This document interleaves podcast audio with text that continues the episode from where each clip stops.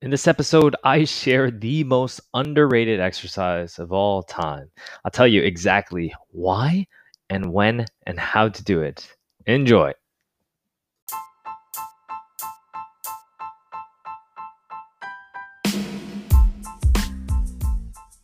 I'm Joe Shung, aka Joe Fight, founder and CEO of Fight Fitness, where we help people burn fat, tone up, and learn to kick butt. Join me as I share the secrets on health, wealth, and being kick ass. Welcome to the Being a Ninja Show.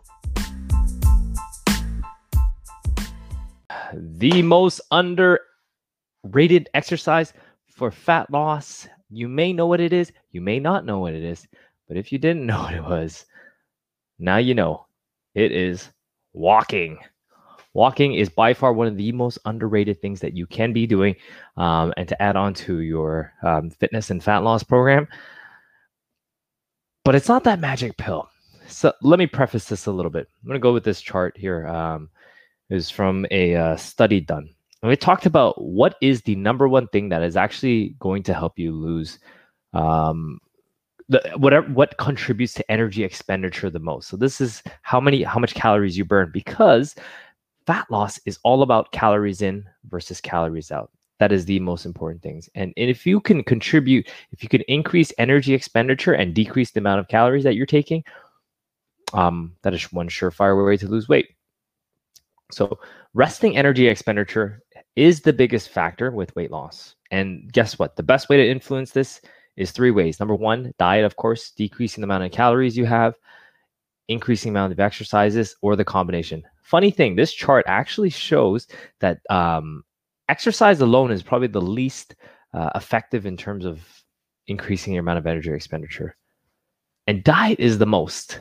And right in the middle is that combination of diet and exercise. So, you know, take that for what it is, but you know, how important nutrition plays a role in like in fitness and fat loss specifically, super important. So, making sure your diet is on point because you cannot out train a bad diet. Then next up on this little chart is the thermic effect of feeding. So food itself actually takes calories to burn. That's why when we talk about eating, making sure you have enough proteins, because proteins um, typically take more calories to burn than it actually gives back to you. Making sure you're high in protein, less on carbs and fats. But here's the cool thing: activity, energy expenditure. So two things that are that create the activity, activity, energy expenditure. Exercise energy expenditure. So stuff that you do to uh, workout to burn calories, but also non exercise activity thermogenesis, or NEAT for short, actually contributes more to fat loss than exercise energy expenditure. Wow, amazing, isn't that? So you can actually, the things you do outside of workouts can actually help you burn more calories than exercise itself. Now, exercise is important. Know, I touched on this because exercise is important um, because you need to add in more muscles. Muscles help do a lot of things. Your increases your resting energy expenditure, keeps you healthy, keeps you moving, keeps you feeling young. So you still need to do it, but you can imagine non-exercise activity thermogenesis actually shows that you can it, it actually contributes more to anything. So walking may help burn more fat and they actually did a 12 week randomized control um, like compared the effects of a group of people that were on a low calorie diet so they were on a, cal- a diet that you know they wanted to decrease the calories plus three hours of weekly walking and looked at the changes in things like the resting energy expenditure their body composition um, cardio and all this stuff. Now all these all these people were overweight obese that completed the study. Now here's the th- interesting thing. There was really no significant difference between the groups in terms of resting energy expenditure. Not much changed.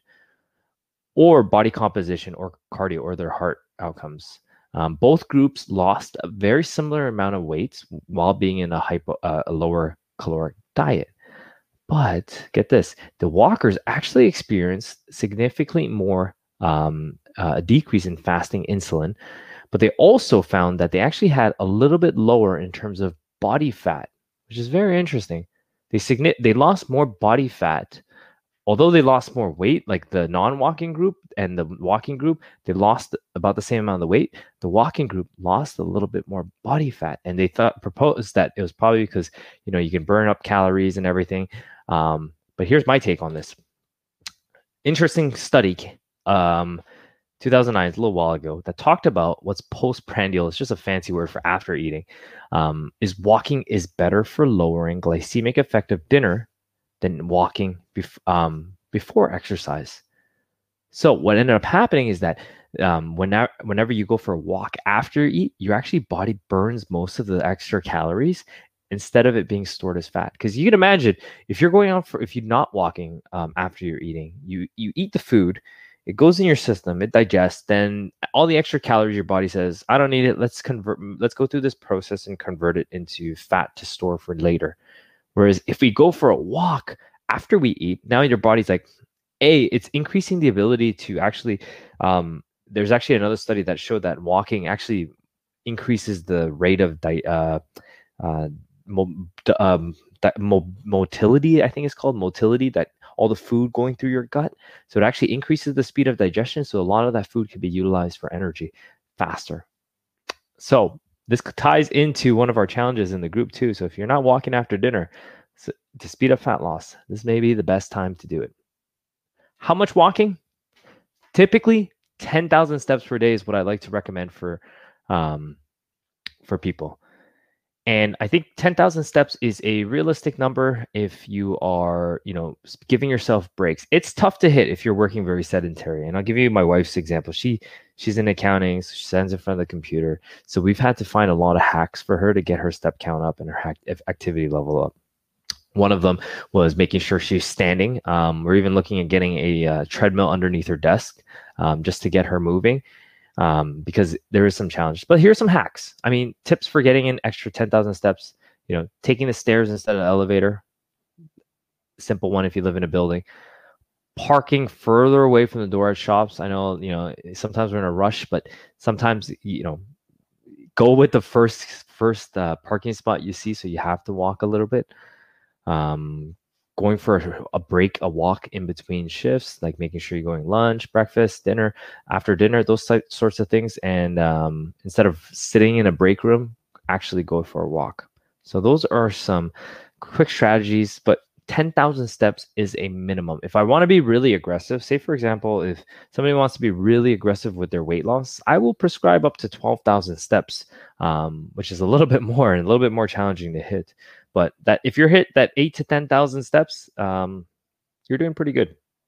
So that's my recommendation to get um, if you want to make sure that your NEAT, your non-exercise activity thermogenesis, is well, so that it's contributing to your fat loss. And there you have it, the most underrated exercise for fat loss: walking. Make sure you're doing it.